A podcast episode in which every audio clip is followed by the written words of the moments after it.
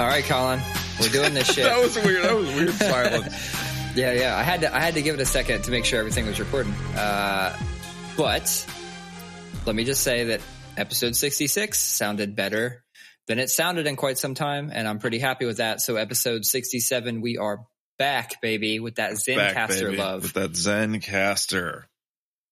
uh, I got to be honest, like they really have made a fantastic software. Like if I was going to sponsor something or if I was going to like seek a sponsorship and like promote something, I would totally do Zencastr. And the I see fact what you're that doing. I see what you're doing there. what Say sponsor us, Zencastr. I we will love, hawk your shit. I will hawk your shit.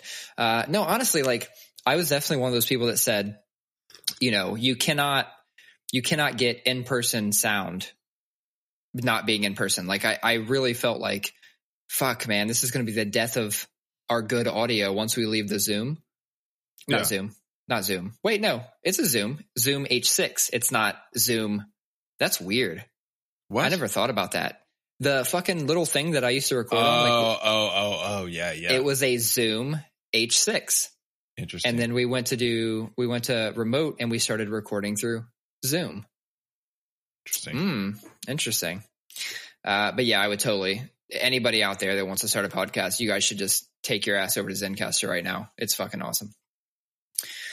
All right, man, let's just jump right into some shit because I've been waiting to talk about this because I think it's fucking hilarious. I'm not going to put on blast exactly who it was, right?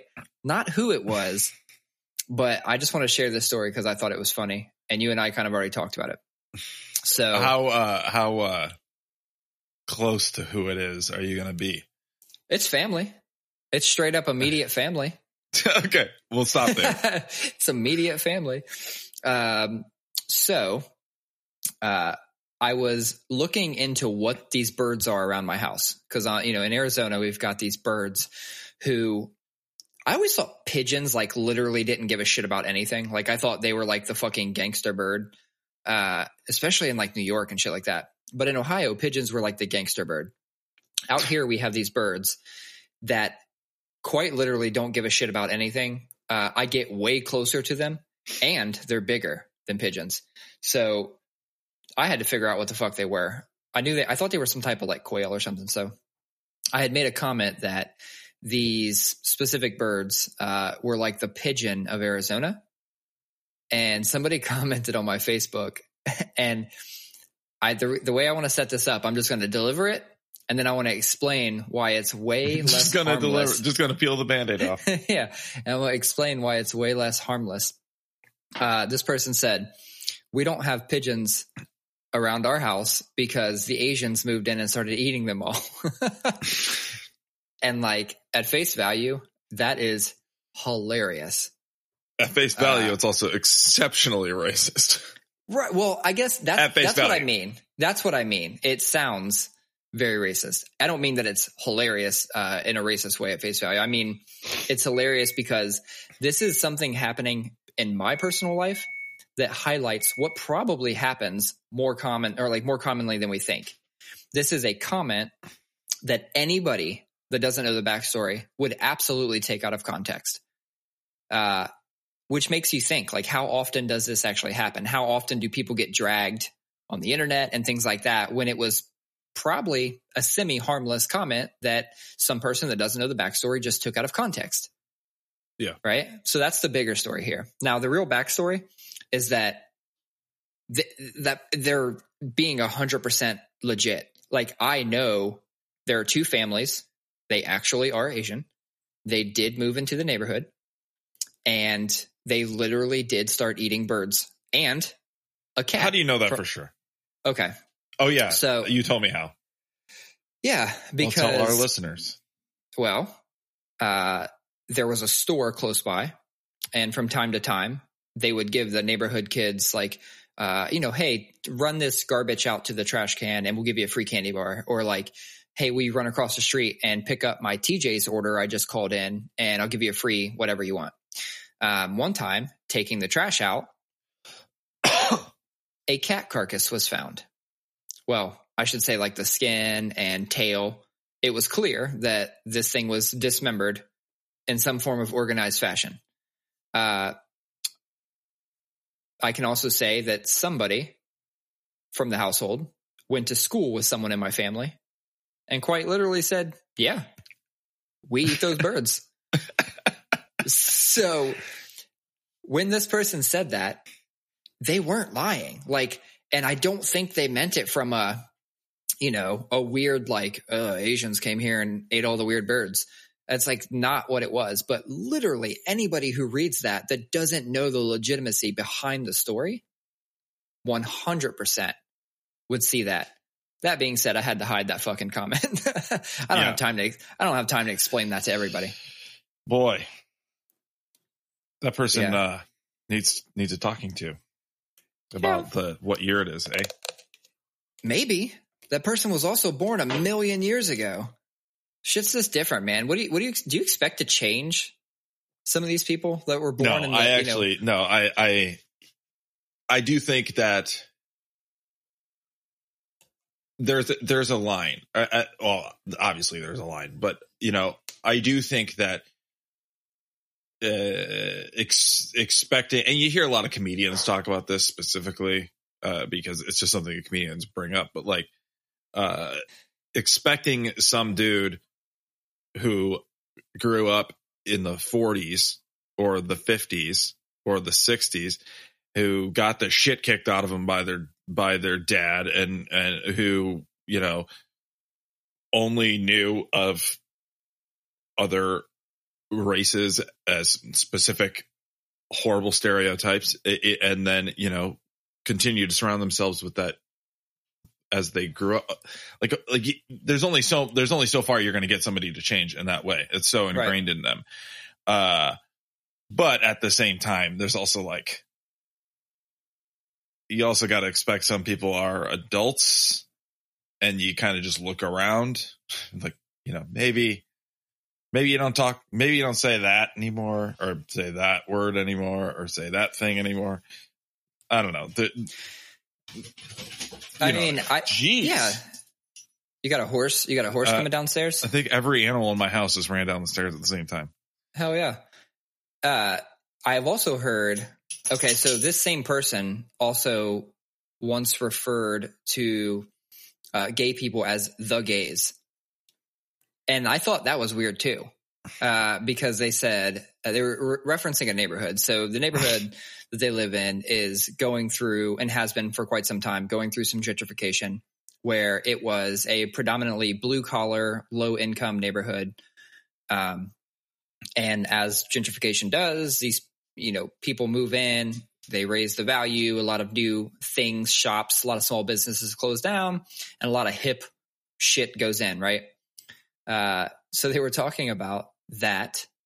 Um, and just kind of generally said like, well, I'd rather have, I'd rather have the gays move in because they take care of all of their property. Uh, and was talking about how like some of the low income, they don't have the means or the, I guess, desire in some situations. I mean, uh, there, there's a lot about the, that sentence and the thought process behind it that is problematic. Yeah. We'll say at the very least. I do think that the gays is one of those ones, and you know what? Any of my gay friends who are, if you're listening to this, please slap me if I'm being stupid. But uh I do feel like that's one of those ones that's like really depends on your intent behind it. You know, like I, I wouldn't I don't see anything wrong saying like, yeah, well, you know, don't don't want to piss off the gays or something like that. You know, like that's lighthearted. But if you say like, I'd rather the gays move in, I know. seems That- a little bit little bit And that that is my problem. All we're ever arguing about nowadays, in mo, I don't say all because that I, I can't generalize it that much, but like a lot of times, what we're arguing about nowadays is literally the intent. You're arguing about someone's intent. Yeah. Because again, you can say it two different ways, but if I know you and you don't have the intent behind it, I'm not going to take it a certain way. It's lighthearted. If somebody Yeah. else who I know has intent behind it and they say it the same way, I'm going to take it as way more aggressive. I'm going to get defensive about it. Like we're arguing about intent more than we're not. Uh, Yeah. It just so happens I know this person quite well and I know that they mean nothing but holy shit, like some of the comments that fly out of this person's mouth are, uh, it, it make me, it kind of cringes me up. I'm like, ooh, Yeah. you know, It's interesting because we, you know, they talk about intent. We talk about intent and we talk, and, but this is our generation and moving forward are, you know, we all communicate mostly through text mediums. So that's the first complaint is, yeah, well, through text, you don't know intent.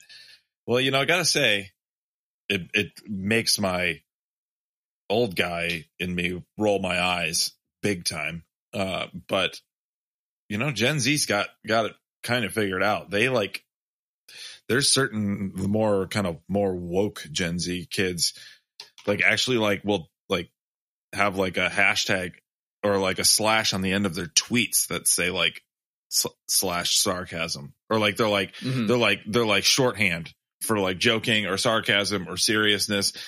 And it's like like i said like the old guy old man simulus is like oh you bunch of babies you know just toughen up and figure it out. But you know our generation's been complaining about that since we were teenagers about how well you never know what somebody means through text. Well you got a whole generation that kind of figured it out how to do it. So yeah, hats off to them for it being come, dorks it comes from, uh, from, from just having to cover, cover your ass. It's total CYA.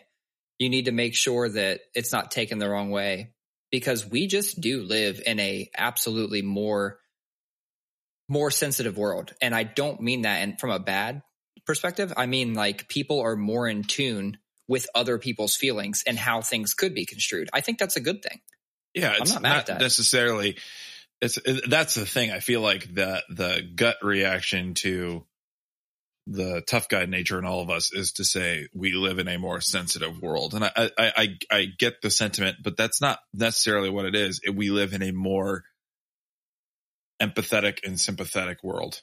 We live in a world where it is we are starting to turn the tide, and we are starting to get through to people that hey, try to think about things from the other person's perspective. Emotional inte- intelligence. That's what Speak- it is. Speaking of that, I was watching the fucking Bachelor et the other night. No, okay. Oh, yeah, I'm glad that you put the et on the end of it. It makes a lot more sense now. No, yeah, what, that doesn't help No, anything. I wasn't. Why'd you no, say it? You said it so strong. no, I, w- I wasn't. You're- I was only saying it because I was.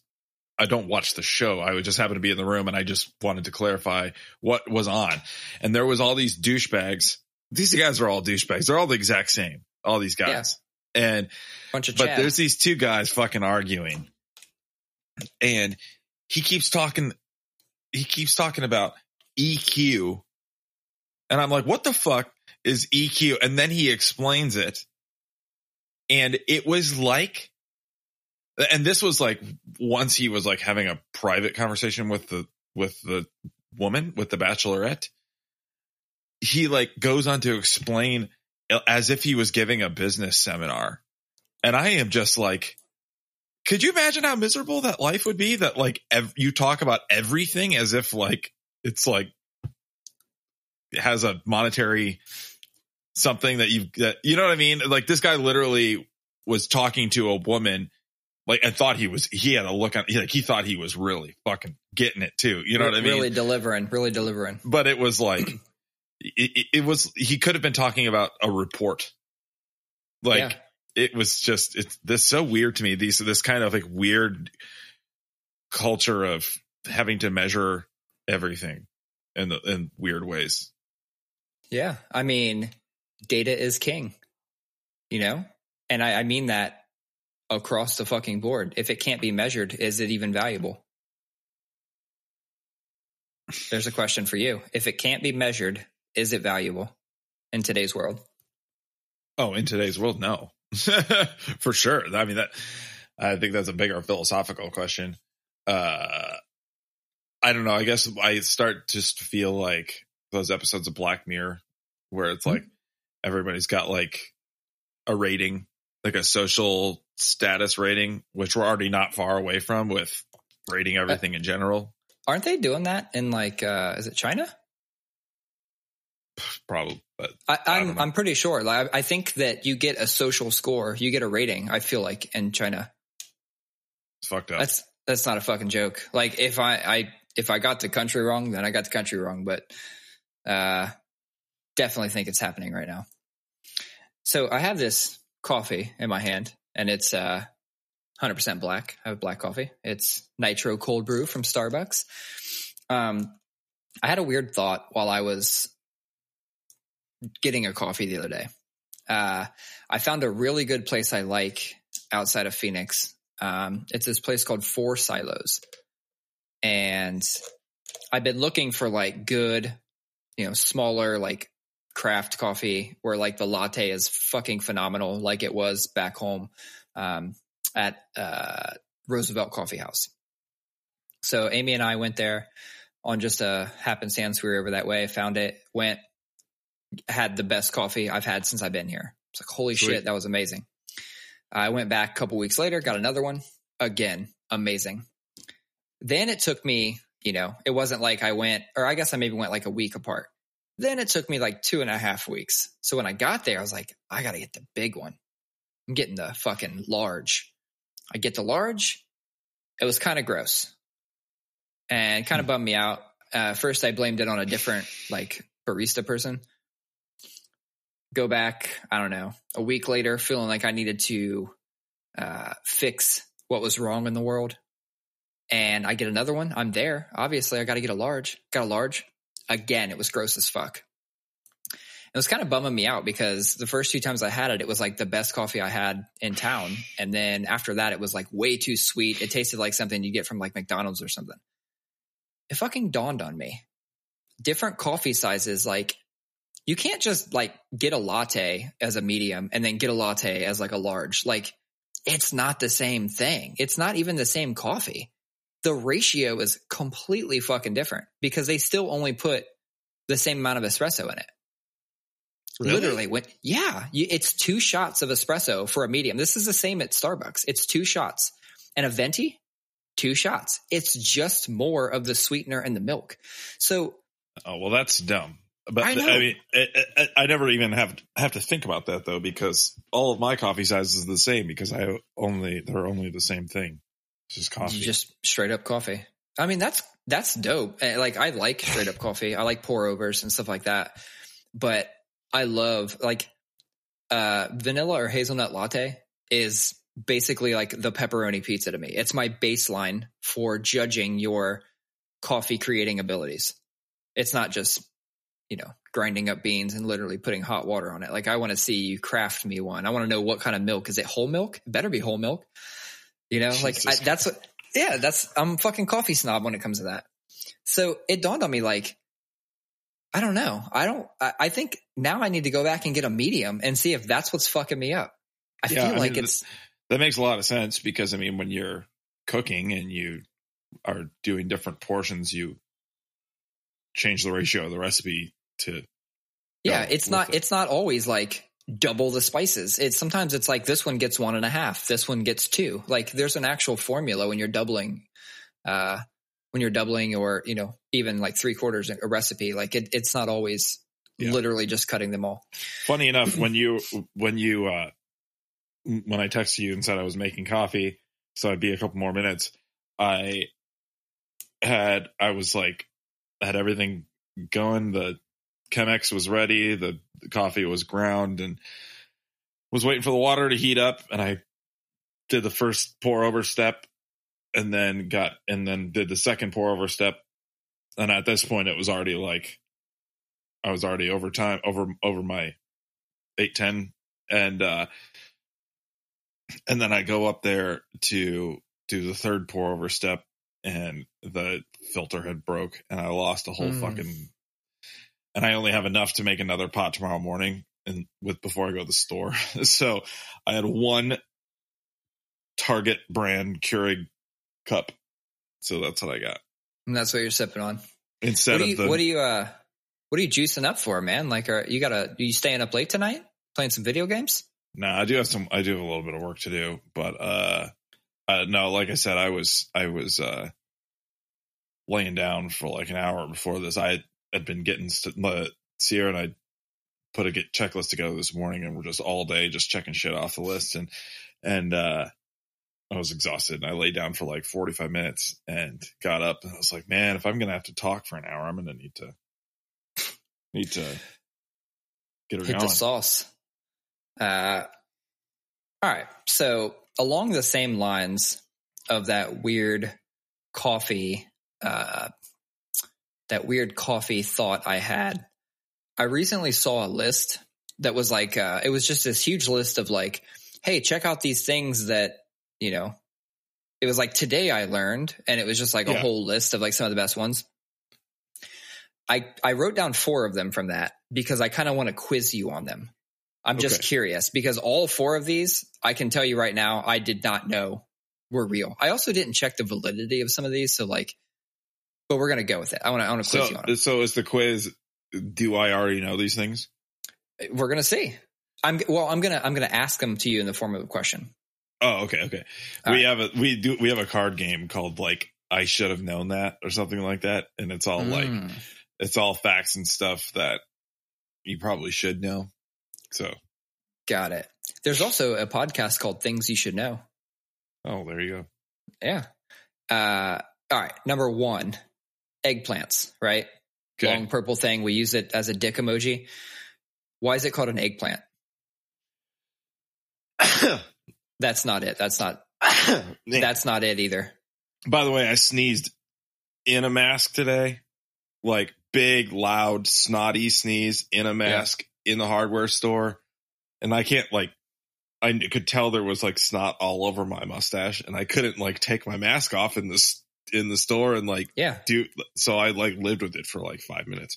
Anyway, sorry. Uh something's got me dang allergic right now in this house. But um okay, why It's- is it called co- the eggplant? Yeah. Uh it feels like one of those things that Americans came up with a stupid name for it because they didn't want to say aubergine. Hmm. no. So look up like, so an eggplant, like when it first starts growing, Yeah. they're tiny, oval, and white. They look just is. like hard boiled eggs. 100%. I, I honestly like that's one of those things where like I kind of always wondered that like whenever I'd eggplant I'm like what the f- I don't what the fuck is that like what does that mean and then I never bothered to look it up. This was on that uh, today I learned. I'm like son of a bitch. So today I, what- learned. I wonder what the word aubergine means in whatever Hmm. language. I don't know. Purple? Egg? Maybe. Dangly little boy. li- little ba- little baby egg that turns into a purple thing. Yeah. Okay. Barney's Barney's dick. All right. Uh, something else that blew my mind. so, because I said Barney's dick. it just it like you slipped that one in. You like like the joke was uh, over. Yeah. And then you slipped slipped that- that, one in. You slipped that. one. Jesus Christ! oh my god. Oh man, that was Uh, funny. That, it, it was one of those jokes. you. It was one of those jokes that took about a half a second before it clicked. And I was like, holy shit, he did just say Barney's dick. Yeah. All right. All right. Uh, this one is is less of a less of a uh, question I can ask you, and or something in the form of a question, but it's just going to be like, "Hey, did you know this?" So owls, like their legs, are long as fuck. For real? I, I, dude, bro, I have always thought an owl had little fucking like two and a half or three inch legs because you only see an owl standing there. Whoo, you know what I'm saying? With like and that's how you draw. That's how you draw them as a kid too. Oh, fucking little sticks. No, that's just like their fucking feathers and shit covering it up. Dude, their legs are like a foot long, at least. It, I was, I was shook. Like I had to go. I was like, there's this fucking photo is photoshopped. I don't believe this one specific photo. so I had to go to Google Images and type in owl legs and not once, like nothing in school ever fucking alerted Was me it that like owls a, had. was it a, the picture that shook you, like a picture of like a great horned owl swooping down to get something? Because they Nah, have big it- legs. it was like an owl standing there, like chilling, like hard style, like just looking at the camera. And then the next image was somebody literally like picking up the feathers and everything and showing you the legs. And I was like, get the fuck out of here. That thing is fake. oh uh, boy. Hundred percent didn't believe it. Had to look at ten more images before I was convinced that the shit wasn't fake. So I hope I'm teaching people something right now. This next one, um, uh, this next one's not quite as shocking, but honestly, I went my whole life believing something else, so uh, I wanted to put this one on here. American Gothic. So pretty pretty famous painting. It depicts uh, a man and a woman and in front of a farm with a uh, Yeah. you know with a pitchfork, right? Man and woman. What does that depict? What what is that? What do you see there? Is there a relationship between the two? Or Oh yeah, I just assumed it was a farmer husband and wife. dog, that's his daughter. Ugh. Right, Nuh-uh. right, bro. Yes, it's his fucking daughter. Okay, this is Dude, one she again. lived a hard life. it's it's a hard knock life.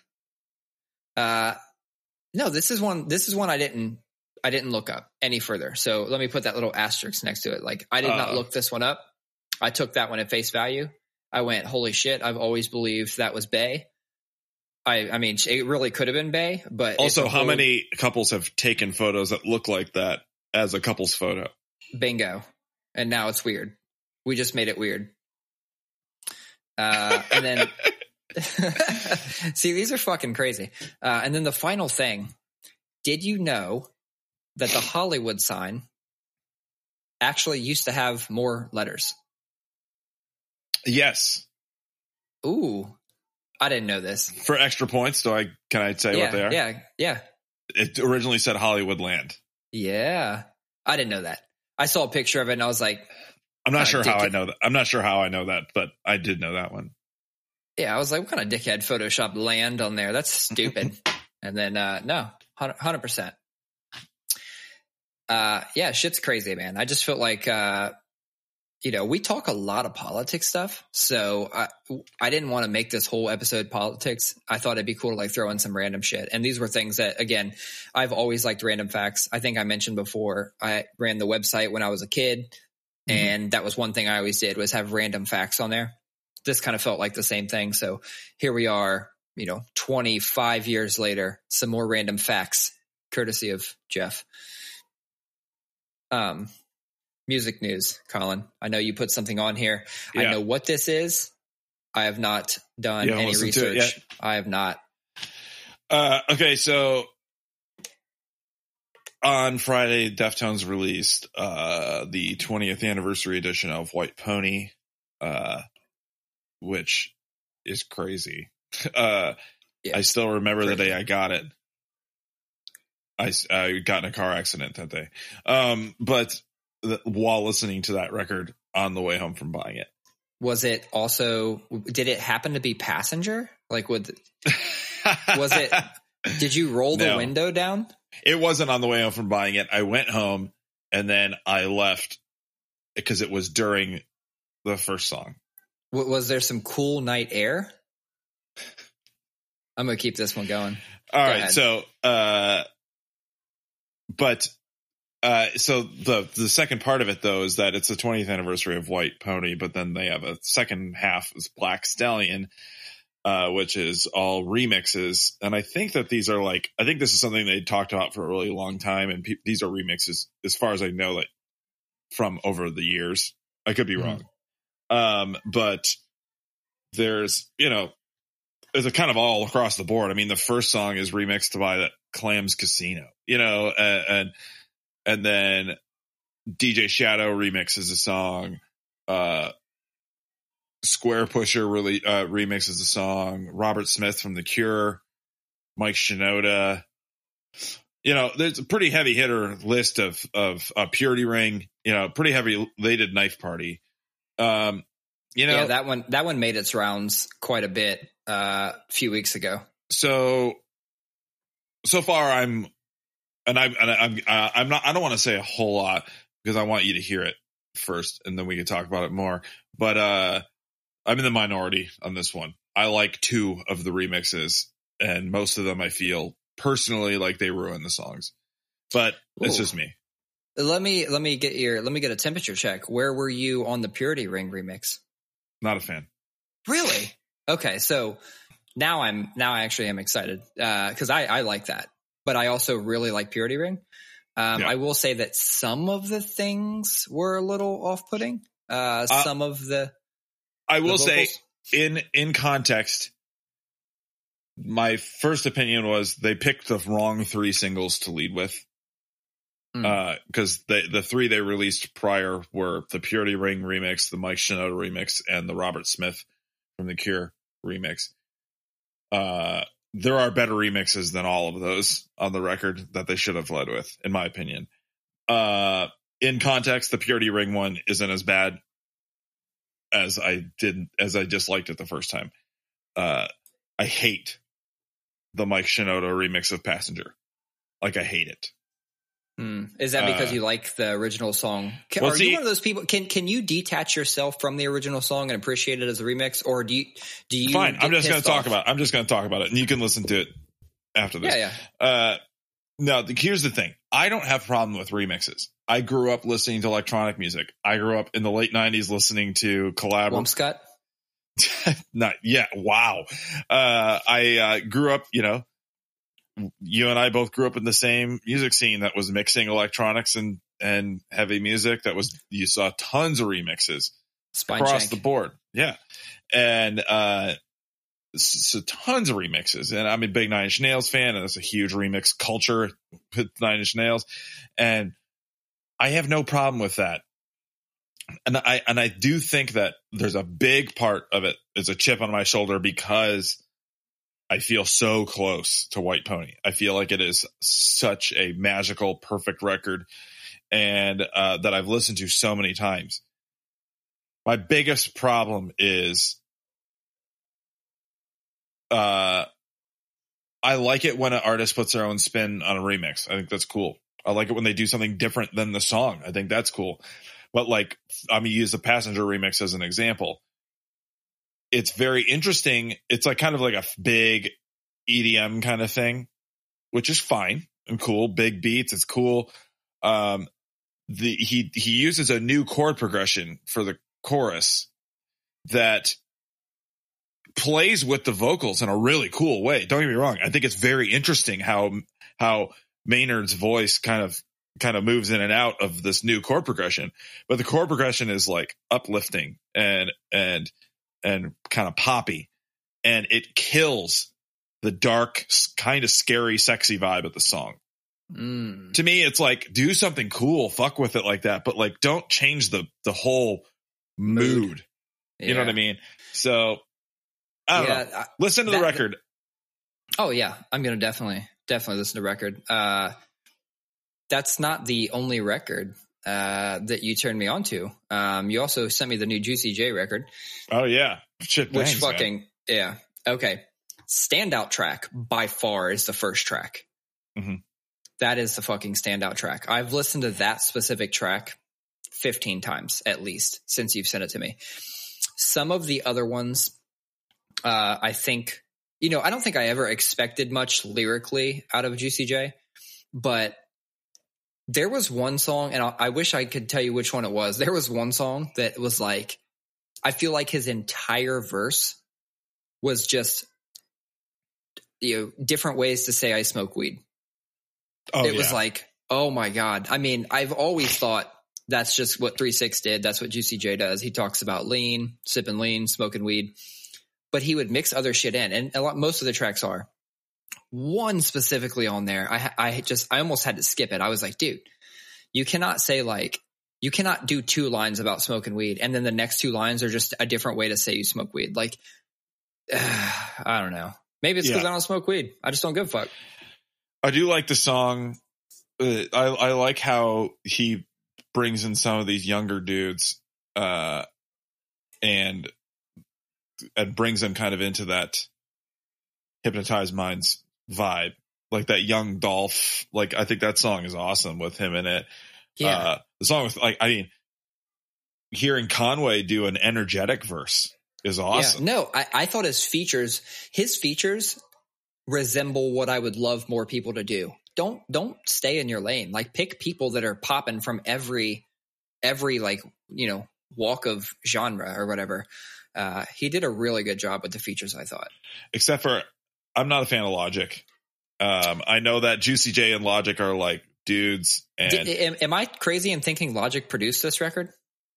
Logic did not produce the record. Juicy J did, but Logic is who is in Juicy J's tag.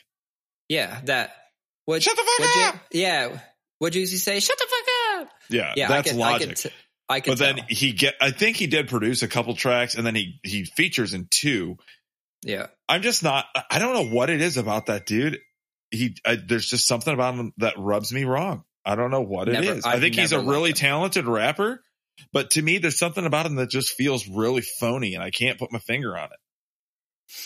Yeah, I agree. it he is. also, I I also don't like the fact that he tries to ride between. He he straddles the line of like playing up this like almost white rapper.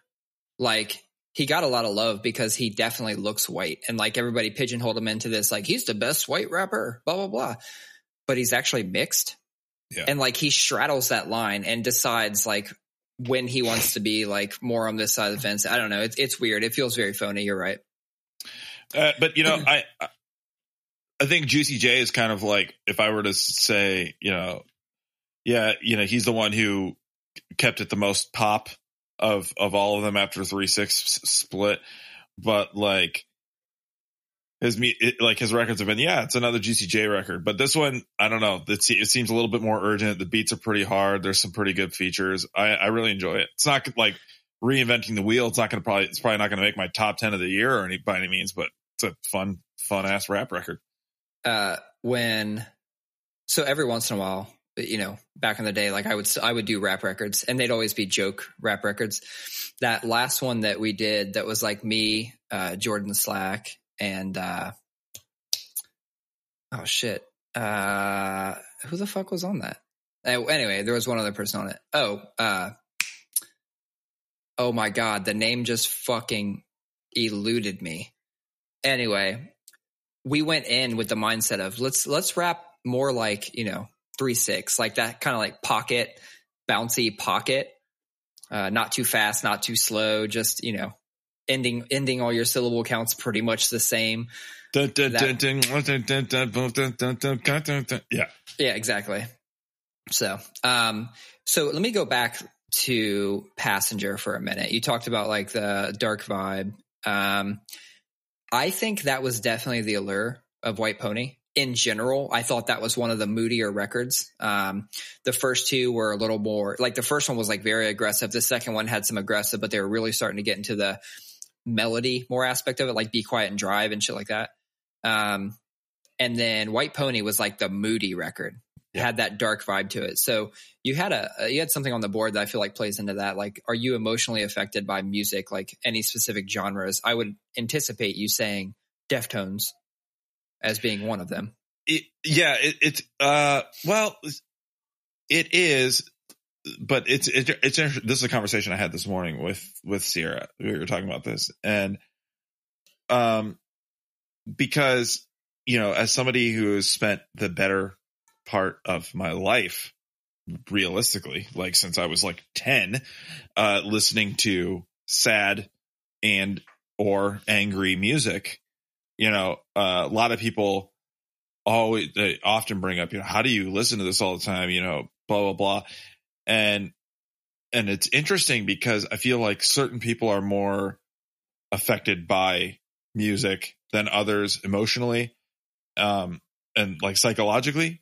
And what, what brought this, uh, what brought this up was, uh, like a quick example is, is, you know, I one day was listening to, uh, Sierra had just got up. I was, I had been up for a couple hours and I was playing Xbox and I was listening to the newest Acacia Strain record and she came down and was drinking coffee and was just like playing Animal Crossing or something like that while I was playing. And like, uh, it literally made her in a bad, like she was literally in a bad mood afterwards, you know, and, and I don't blame her. I mean, it's, it's really, really negative music. And, uh, but it doesn't, uh, negative music, uh, angry music does not affect me that way. Like I could listen to it all day, any day, any day. And I, and it doesn't like make me angry listening to it. It, does, you know, Mhm. sometimes I might like if I'm like in a pissed off mood, it'll like help me let off a little steam. You know what I mean? But um sad music similarly uh I'm getting to a point here. Don't worry. Um, sa- uh, sad music, uh, similarly, but you know, because I think of like bands like Turnover or or Title Fight or or you know the or, or other older emo or like other older emo bands. You know, there you know a, a lot of the lyrics are like I'm really sad about a girl or a relationship, so it makes me want to kill myself, and uh, you know, and it's it's uh exaggerated sadness. You know what I mean? Sure. And and like so that doesn't affect me. But yesterday, so two two I've been affected by angry music and sad music deeply in the last 2 days. Yesterday, I was mixing uh some music. Oops. Uh and uh I was we'll just say Santa might have a little gift for people. Um, but uh, I was working on on uh, vocal tone, uh, and so I had I had Lee isolated and one line that was like really hard and just over and over and over and over for like 45 minutes, you know, while I'm like messing with reverbs and, you know, like and stuff like that. And I, I texted him and I was like, dude, like music doesn't usually like uh, heavy music doesn't usually affect me, but I'm ha- this is having a really weird psychological effect. I like feel beat up. Like this line that feels so angry Mhm. that's just being screamed into my ears over and over with no music over and over and over and over. Like I felt like it was like I felt like I had to step away for a while after that. It was really weird. And uh because that doesn't happen. And then this Mhm. morning I was listening to uh was cleaning and I was listening to the new record by Jesu. Um and that's the dude who's Justin Broadrick, who's also Godflesh. It's his like sad experimental uh, kind of post rock meets electronic music kind of thing. And I don't know that I've. I, it's been a long time since I've listened to such a depressing record, and where it felt so real. And I like afterwards was like, I don't think I'll be able to listen to that again for a while.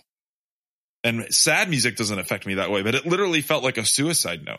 Like it was like, so it's just weird. Like, other is there any? I know I just kind of railed on there for a while, but like, it's just interesting. Like for me, it's really hard for music to to affect my actual emotional state. Uh, So- is there anything that like gets you, like just hits you right? Yeah.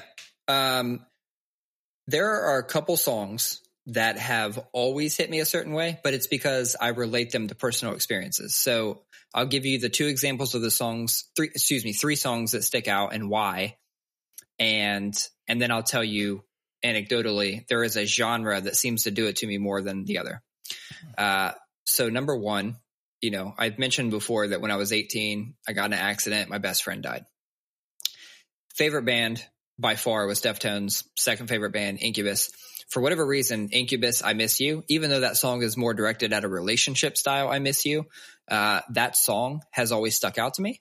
Um, and even to this day, it's like weirdly hard for me to listen to that song, especially the acoustic version, because at his, uh, like showing, they played an acoustic playlist of songs, um, you know, Be Quiet and Drive acoustic, uh, but that song specifically, when I was walking in, I remember that song being on. So whenever I the hear acoustic that song, version, of that, the acoustic version of that song is gut wrenching too. yeah. And so to this day, I have a hard time listening to it all the way through without being emotional. Yeah. Um, there's also a, an acoustic song from the band Bayside, um, called Winter, which is also about loss. It's about when they got in that accident, the van flipped and their drummer died. Um, there are a lot of things in that song um, because you know w- what happened with me. We were in a little motorized vehicle thing and we slipped into a pond and yada yada. Um, there are a lot of things in that song that are extremely relevant lyrics that that feel like they're tailor made for my experience. So that song has always got me as well. Um, and what is the other one? I can't think of it now. Um, that being said, I will say that melodic hardcore in general does it to me more than anything else. More than emo, more than heavy. Nothing affects my mood the way melodic hardcore does. If it's melodic hardcore with positive message, I'm fucking vibing. Like I am, Yeah. I'm ready to take on the world. If it's melodic hardcore with a down message, I'm bummed. That is the only genre that can do it. And I don't know why. Interesting. Yeah, that's very fascinating. Uh, because yeah, because I, I feel you on like yeah, there's like I could name specific songs too that will automatically move me, but uh, um, Give me an yeah. example. Example is this, there's a song called Twinkler by Baroness. Doesn't Mhm. matter what mood I'm in, it always it it it feels like a song that allows that, that leads me into experiencing whatever I'm feeling. Does that make sense? Like it's Yeah. not it's it's almost like a it's, It's a song that, catalyst. it's like an accent to an emotion. Like if I'm sad, like the song helps me kind of be in that sadness. If I'm Mhm. feeling joyful, it kind of helps me be in that joy. Um, You're saying it's a it's a mood enhancing supplement. yeah, just need some more of Uh, that song. Fucking I wonder if there's someone out there that just like can't listen to Daddy by Korn.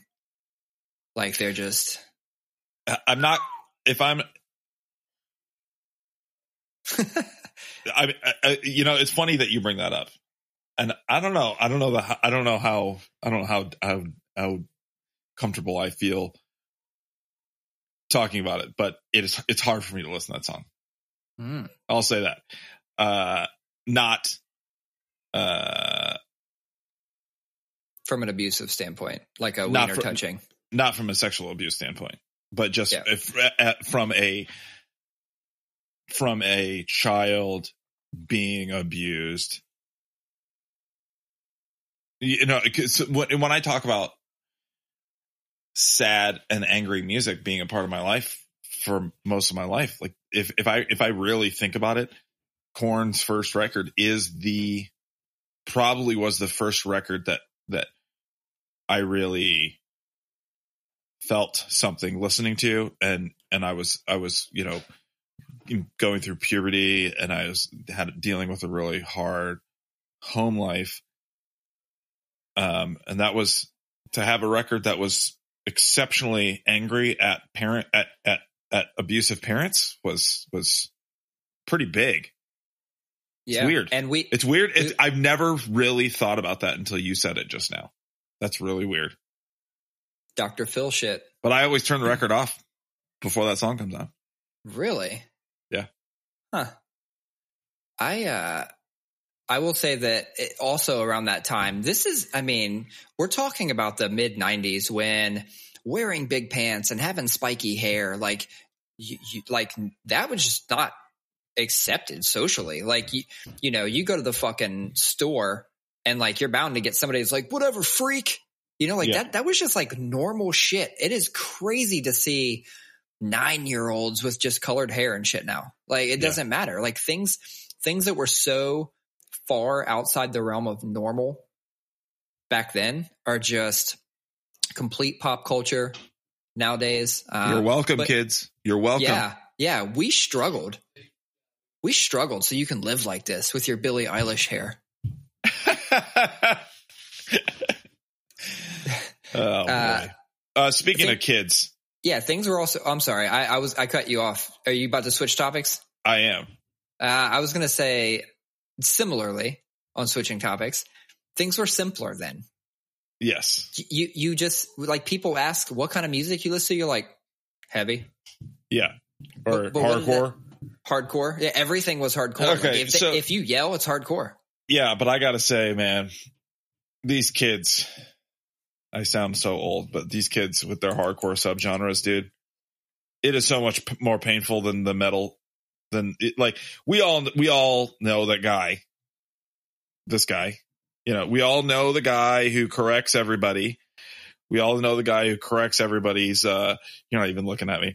We all know the guy who corrects every. I I literally pointing at myself for 15 seconds. Um, uh, who corrects everybody when they say the wrong band genre. When they say, you know, oh yeah, Obituary is my favorite te- technical death metal band, and you go technical death metal. That's uh that's uh that's old school death metal, American Florida death metal, dude.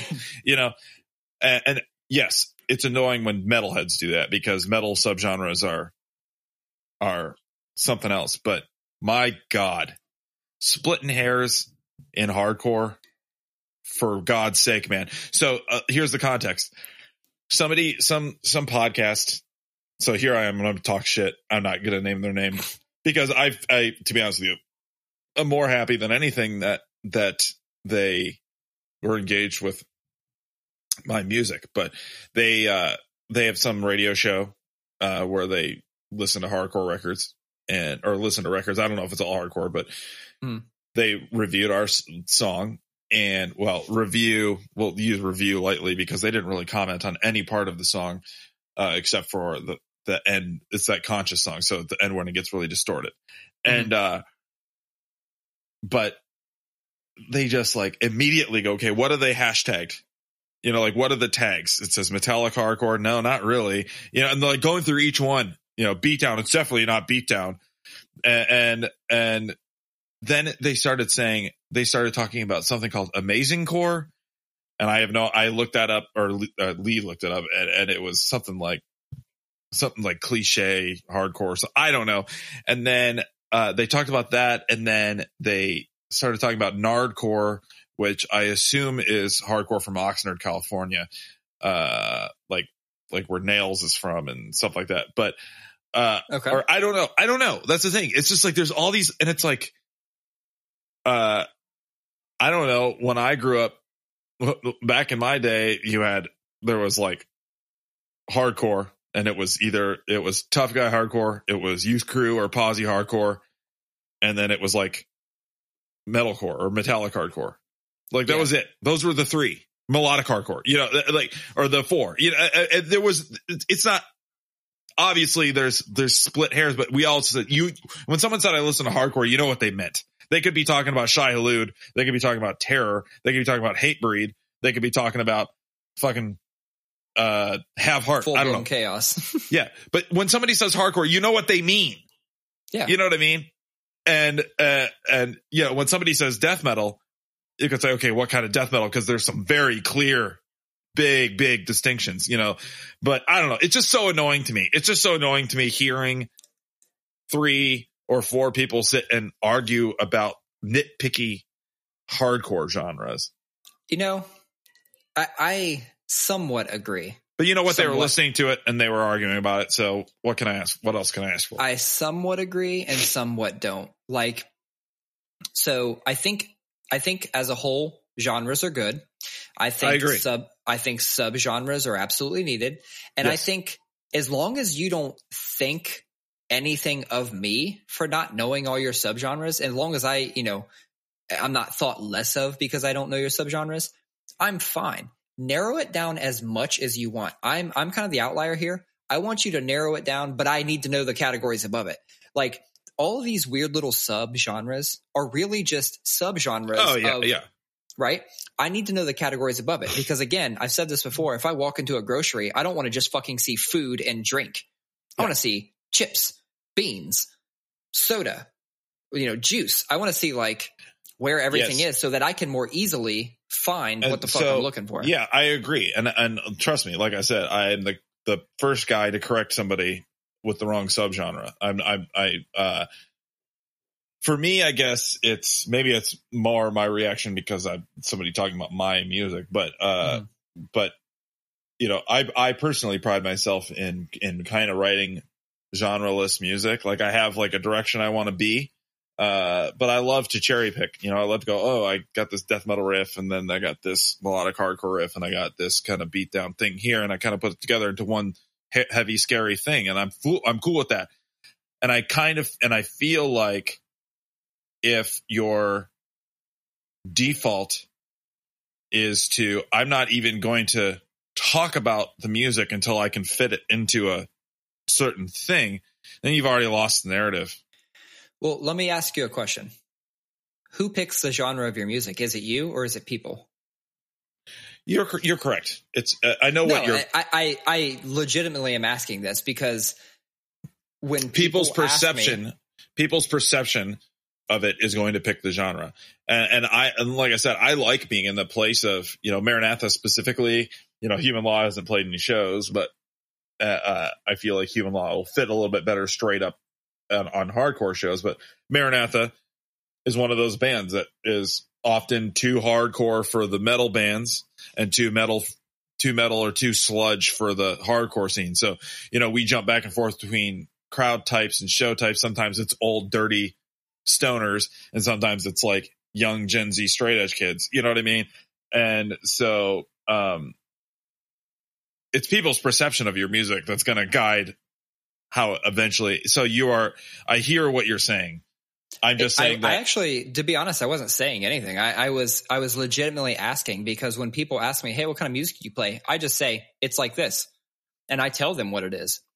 I don't think anybody's ever came to me and said otherwise. So either I'm nailing it, or I, I chose what genre I'm going to call myself. Um, I was curious, like you know, did when you describe it, are you describing it from you know what you felt you were writing at the time of writing it like or are you describing what scene you fit into most Yeah, see, that's an interesting thing because that, that, that's an interesting way of looking at it because because there is also just the the scene you come from and the ethos. You know what I mean? Like yeah human law, I would call a hardcore band. Uh, I would say if you were to look at it face value, there's some hardcore riffs in there, but Yeah. it's an ethos. You know, it's the attitude, it's the vibe, it's you know the the the feeling I'm going for. Nails, the band Nails, for all intents and purposes, is like death metal, power violence, grindcore. Todd Jones vehemently, if you ask him, says we are a hardcore band. You know, like he's like, no, Nails is a hardcore band. Uh, you know, I, and if I'm talking about genres, no, they're not. but it is Right. there. There's a hardcore ethos there. Converge. Every time I die, you know, like the, these bands. I think you know these are the they're hardcore bands at heart. Uh, I actually got in a big argument with my friend the other day about the Acacia Strain because he his, he was like, "Yo, I would consider them closer to like deathcore or like even like djent and stuff like that." No, it's like, yeah, they got those sounds in there, but they're a hardcore band. They're a hardcore band. that's interesting. You said converge. It also reminded me uh, what the fuck man? Our worlds collided the other day. Cyberpunk. Oh, wait, are you Cyberpunk playing the game? uh i've been waiting on the game to come out for quite some time. I am not playing it because I know it's it's getting got- trashed right now. Yeah, it's I know getting trashed right now. It's like, hey guys, you didn't have to release it yet. well they've put they've they've pushed it back a I number know. of times. I know, but it's like, don't just do it just to do it yeah if it's going to look so shitty. Yeah, don't get bullied into it. Um, but yeah, I thought that was pretty interesting that Converge song was on there, a new Converge song. a, a new Converge song, a new Tomb Mold song, which is like a real underground death metal band, you know, stuff like that. But I love how they're different names. Like Converge is called Shattered Void, you know, like that's like pretty cool. Yeah. Also, one other new music thing. I'm done talking about subgenres. I'm just going to start getting heated now. But uh, um, the if you haven't listened to those two new Every Time I Die songs, you're fucking up. Absolutely. Absolutely. Love those songs. Actually, there's one one uh give me the two names of them. First one is called Something with a D. the first one's called like a colossal wreck. Oh yeah, that one fucking phenomenal. I mean, that's Perfect. like that's like hot damn. That's like bratty Yes. converge style. Every time I die, like old Yes. school. The second one is kind of that middle era. Every time I die, where he gets a little bit more swaggy. yeah. I think it's super Now, fun. Great, great shit. Uh, a colossal wreck, fucking phenomenal. That record, I had to send that to my old Every Time I Die fans, like people Yeah. that have moved on and don't even listen or care about the band anymore. I had to be like, yo, give this song a chance. And uh, my buddy Andrew, who, you know, he's too cool to breathe, uh, he was like, dude, I haven't thought about Every Time I Die in fucking 10 years. And that song just like made me want to listen to him again because that shit rips. Now the second song, um, again, like you said, a little. It starts off a little swaggy and like kind of rough for me. I didn't like jump into that like party chaos that I like from Every Time I Die. That Gets being heavy, though. said, yeah, that being said, the part in the middle that has just the bass and drums, that f- fucking classic Every Time I Die sound. Loved it. Loved the bass sound on that. So I thought Also-. Also, you should look up the lyrics. I mean, the dude is still I did. master master of his game. Master, you know, uh, you you commented, you said that, and that's what prompted me to look them up. Both songs had a similar vibe from lyrical content. It was kind of about the state of the world. It felt like. I don't know But if I from was the, in. fr- yes, but from somebody who's a little bit wiser, from somebody who has Oh, a yeah. family, you know, from somebody who has a family, from somebody who's seen some shit. Yeah, it was and awesome. it, it, it felt like the current state of the world, uh, and Yeah. he was saying it so elegantly. I'm pretty sure. Doesn't he have like a uh, a degree in like English or something? Oh yeah, yeah. He has a master's. People ask me. I was actually talking about this earlier this week. People ask me all the time, "How do you make time? You have two bands. You have a podcast. You have a job. You do freelance. You have a lot of animals. You do all this stuff. How do you make time to do this stuff?"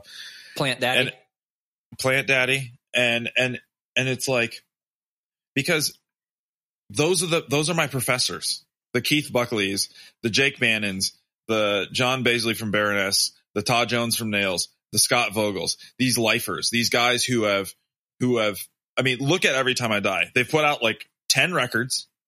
There's only in my opinion like two stinkers in there too and they're still okay.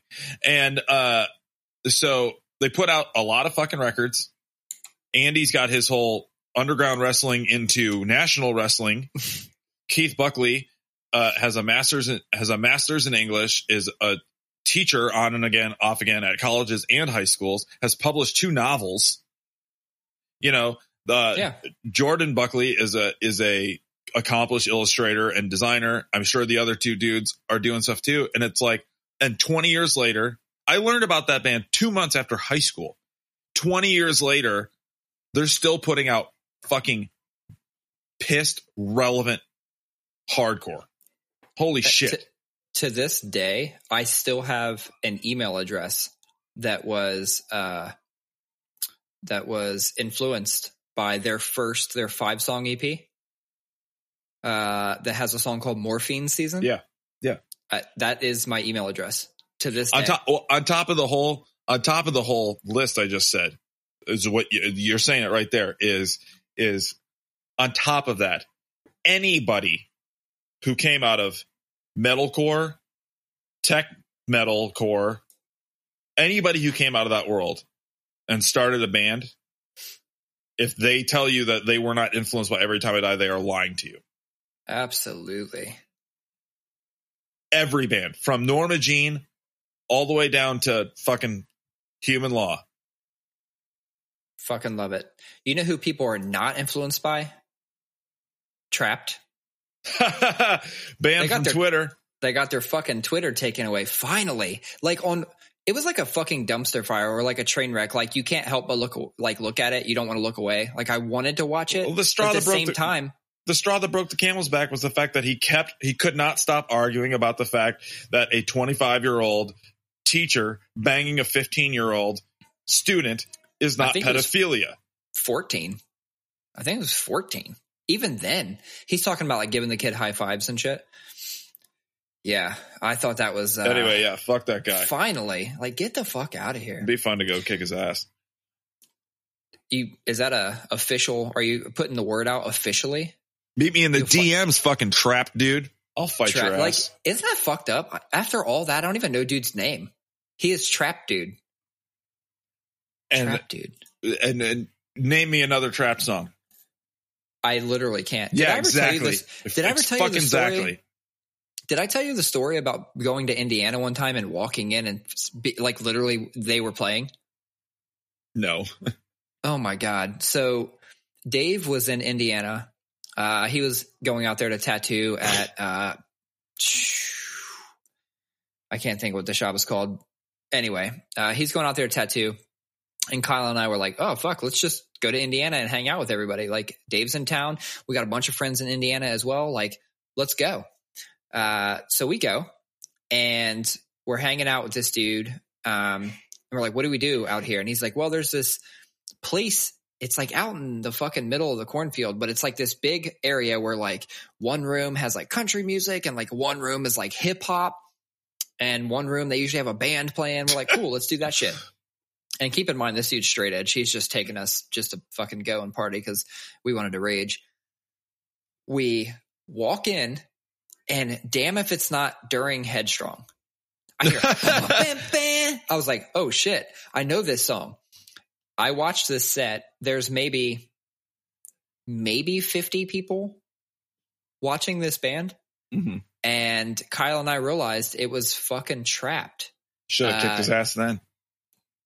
Had I had I been able to predict the future, I'd have definitely fought that dude. Do you think that um, you would need it to predict the future? The singer of Trap to turn out to be a colossal dickhead.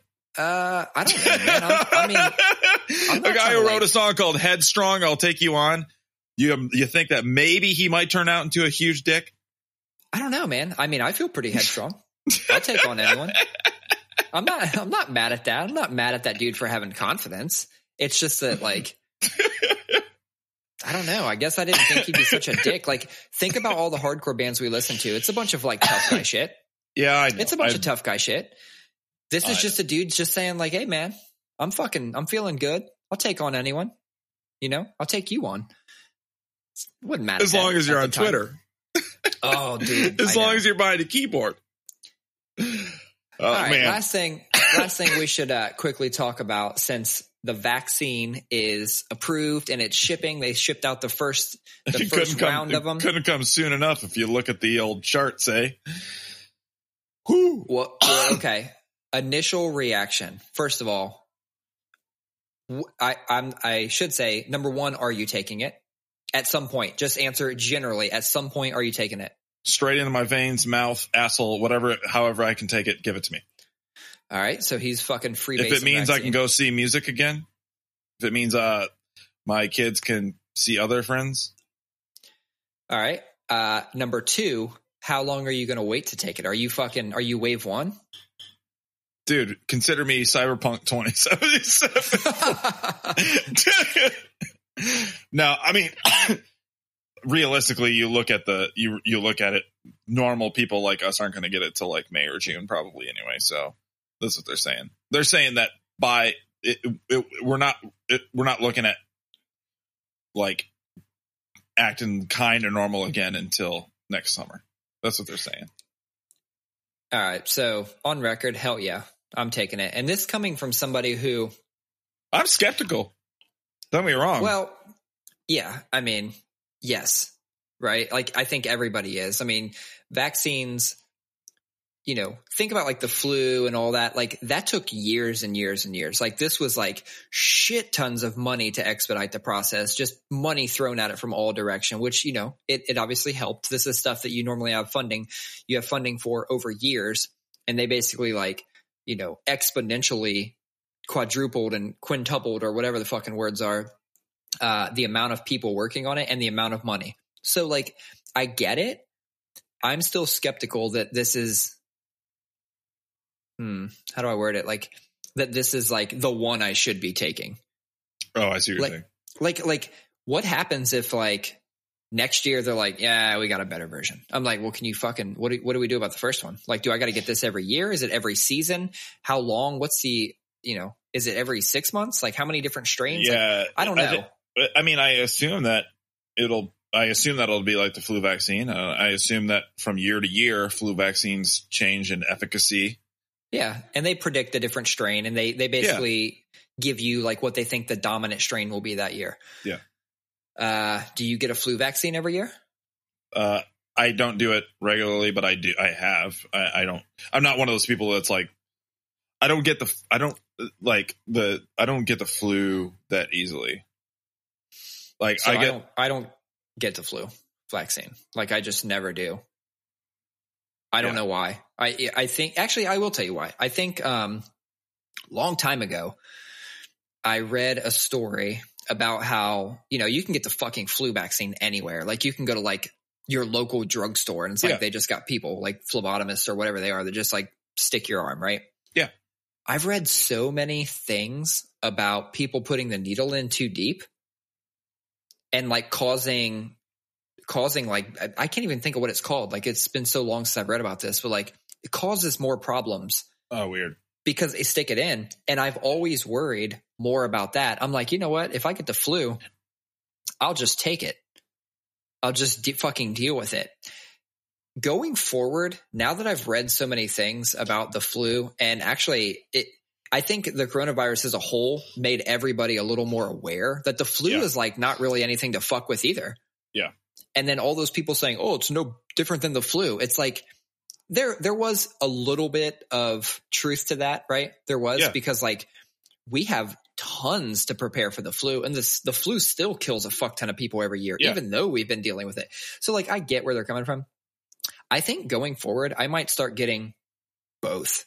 I'm just worried that like Yeah. here's somebody who like never got the flu shot and now I'm about to start getting it. Is it about to Yeah. fucking wreck me? The more I think about it, I think the only times I ever got a flu shot when, were the times when Sierra was pregnant. Mm, To like just kind of help keep it out of the house. yeah. So Shit, man. All right, man. Eggplants are just Barney dicks. you like that? I'm fucking feeling that. I feel. You think I can get away with putting dicks? Like, do you think that's cool? Like, eh, will that Uh, will that like probably, fly? You'll probably have to star that shit. What should I star? Should I star the the eye? Right, the eye. I think it's. I always think it's way funnier if it's like D star star star S. Oh, I think that's so much funnier. it takes the ick out. you should only star the D. Uh, of just Barney X. The icks. Nah, I'm gonna put the three in the middle. All right. I'm feeling it. All right, I feel like that wraps us up, man. Episode 67 is in the books. Zencastr, holler at your boys. We need some.